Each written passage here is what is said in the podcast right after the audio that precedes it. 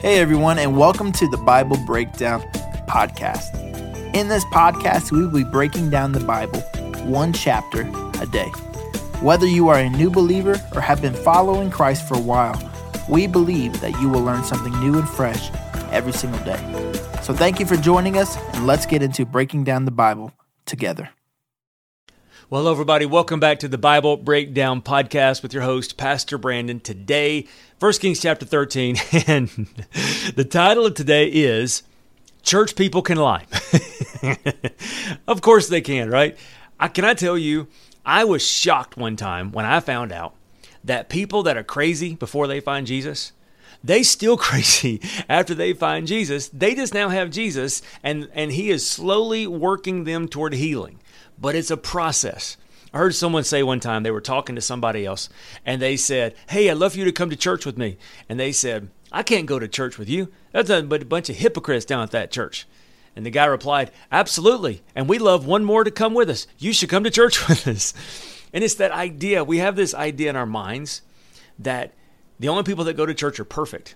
Therefore, when we find out that there's actually just humans there, rather than taking a sigh of relief, and saying, Great, we're not perfect. We're just all humans and flawed and trying to get closer to Jesus, we get offended and we get upset. And I'm not saying that we shouldn't get offended and upset when people hurt us.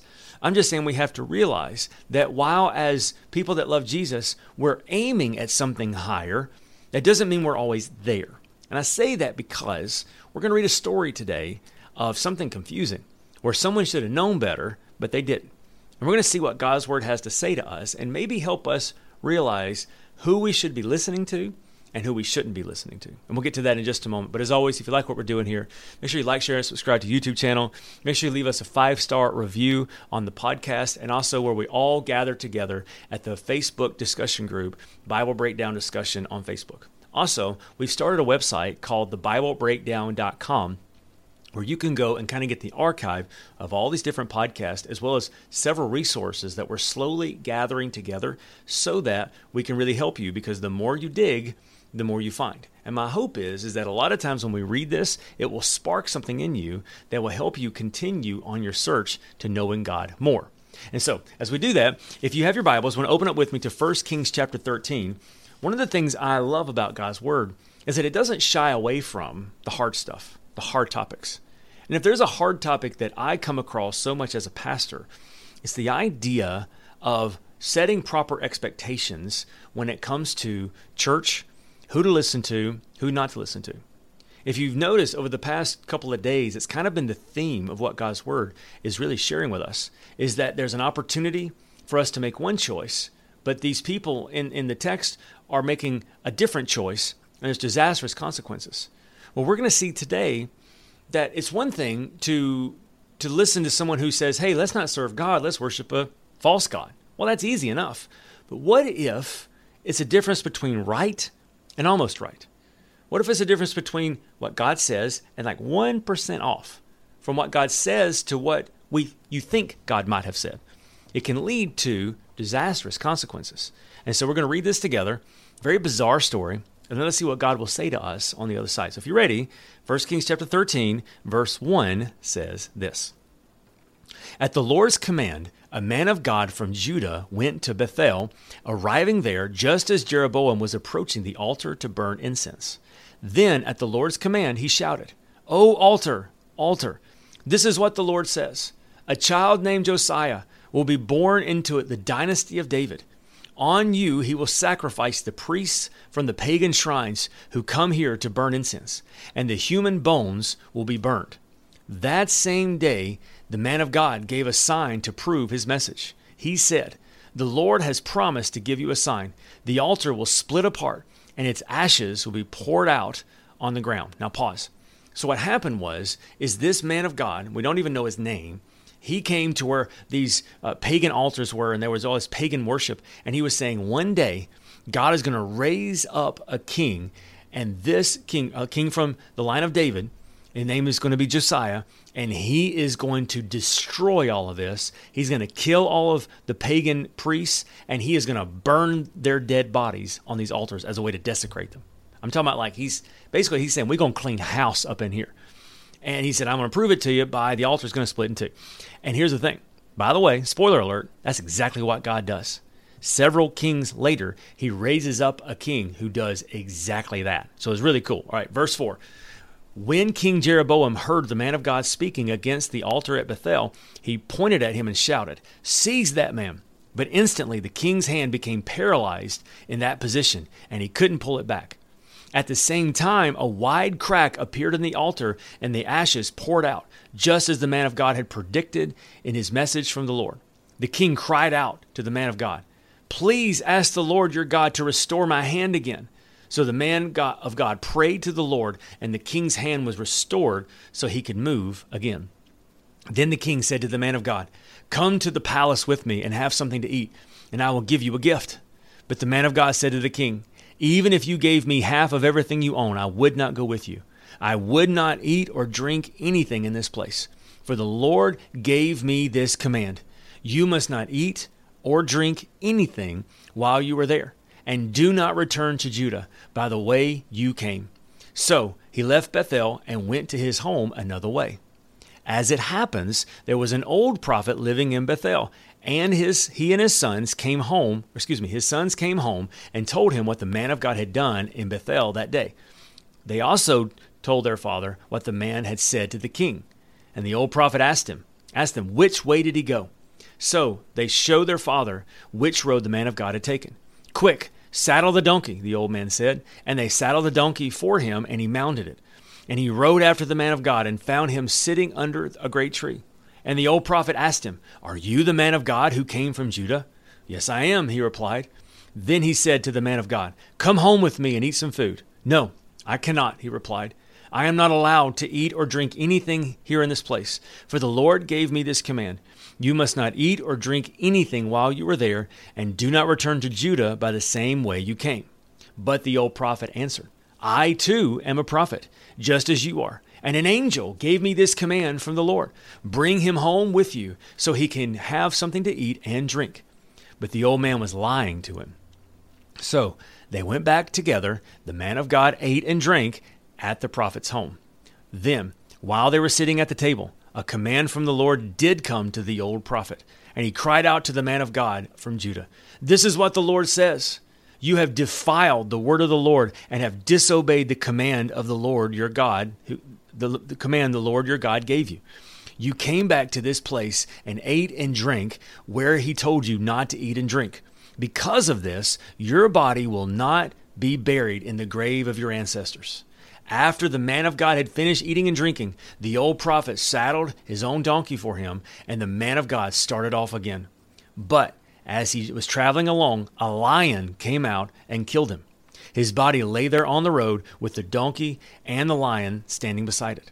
The people who passed by saw the body lying on the road and the lion standing beside it, and they went and reported it in Bethel, where the old prophet lived. When the old prophet heard this report, he said, it is the man of God who disobeyed the Lord's command. The Lord is fulfilling his word by causing a lion to attack and kill him. Then the prophet said to his sons, Saddle a donkey for me. And so they saddled the donkey. And they went out and found the body lying in the road. The donkey and the lion were still standing there beside it, for the lion had not eaten the body nor attacked the donkey. So the prophet laid the body of the man of God on the donkey and took it back to his own town and mourned over him and buried him he laid the body in his own grave, crying out in grief, Oh, my brother! Afterward, the prophet said to his sons, When I die, bury me in the grave where the man of God is buried. Lay my bones beside his bones. For the message the Lord told him to proclaim against the altar of Bethel and against the pagan shrines in this town of Samaria will surely come true. But even after this, Jeroboam did not turn from his evil ways. He continued to choose priests from the common people, and he appointed anyone who wanted to become a priest for the pagan shrines. This became a great sin and resulted in the utter destruction of Jeroboam's dynasty from the face of the earth. Whoa. So I mean, I mean get your head around that. Here here it is again. A prophet goes to Jeroboam and he says, "Because you are doing this great sin, God is going to take away your kingdom and he is going to stop all this idol worship. and he is going to kill all of these false prophets. And then, as a way to desecrate what you've done, he's going to burn the bodies. I mean, he just, I mean, he laid it out. And then, when the king tried to stop him, the, the Lord caused the king's hand to, to be paralyzed and he caused the altar to split. I mean, powerful miracles. And then he told the king, I can't stay here. I can't, whatever. The Lord told me not to eat or drink and to go home a different way. Here's the mind twist.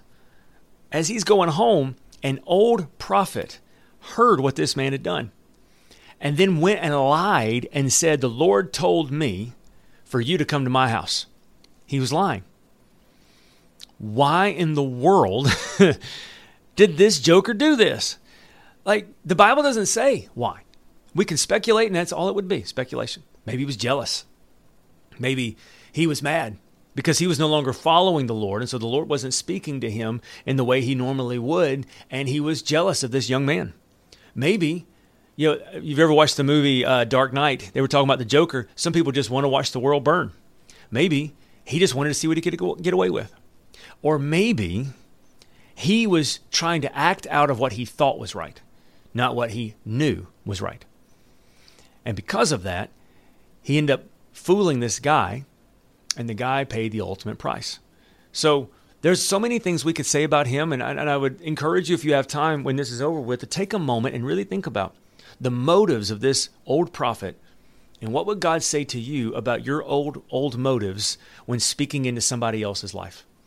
Are you able to celebrate with people? Or do you struggle to one up them a little bit? I to be so careful with making sure our motives are pure. But I want to ask the question for this younger man of God, and that is why did you listen to another voice? Now, I say that talking to myself as well, because it's so easy to listen to that other voice, isn't it? And it's because of what we call the God card. I've talked to people before and they love to throw around God said this, God said that. And can I be honest with you and tell you that if you do that a lot, no no no condemnation on you, but I've got to where if I know, if I've been praying for you and I know that God has put a word on my heart for you, I will seldom say God said. Many times I will say, I feel like this is what the Lord is telling me, or this is what I feel like you need to say, but I'm very careful to say God said because with that, comes the trump card. I mean, how am I how am I going to not do what God said? I mean, that's the moment when this guy was like, "Hey, God, an angel of the Lord, God, God told me," you know. But here's the thing: God will never contradict His word. God will never say something in His word and then change His mind later. If adultery is wrong in His word, it's always wrong. If it's wrong to steal, it's always wrong. If God's word says it's wrong to gossip, it's always wrong. I've had people who I've heard who said, you know what? I know that adultery is wrong, but I, I really hit a spark with this person in my life. And I just don't have that same love and feeling in my marriage. so I feel like the Lord is wanting me to like, stop, stop there. That, take, don't blame this on God. this is you and your hormones. Okay, I, I got you right. Like no condemnation. We all we all got a private battle nobody else knows about, but it ain't God's fault. And so my question for the young man would be, I don't care. God already told you what to do. And I say that saying it to myself. Can I tell you how many times I fell into this? How many times I read God's word and I knew what God's word was telling me to do. I knew in my own prayer time the direction that God had for me. But then I watch a YouTube video or I hear somebody else and what they're doing sounds so good and sounds so holy. And so in my mind, I'm like, well, maybe I ought to do that instead, even though God's already told me what to do. It's not always a sin problem, sometimes it's a faithfulness problem. God told me to stay where I am, grow where I'm planted, not give up on this friendship. you know, plug and play one more time, be faithful, whatever it is. And all of a sudden, I hear somebody else going and doing something, and I'm I'm wondering if God's changing His mind. Well, I want to tell you something.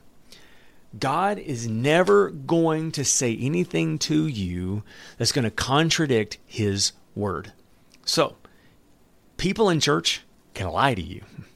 Most of the time, it's unintentional. Most of the time, it's not on purpose. But that's why you always, uh, when somebody comes to you and says, I got a word from the Lord for you, God told me to tell you something. Don't, don't be rude. Listen, because God might have told them. But what it will always do, it will always ratify what you already know God's word says. And so if they don't, you just politely say, Thank you so much for that. I appreciate that. And you go on about your way. But then if you've read in God's word something from him, and then someone says, I just feel like, feel like the Lord put on my heart to tell you, and it backs up God's word, then you can listen.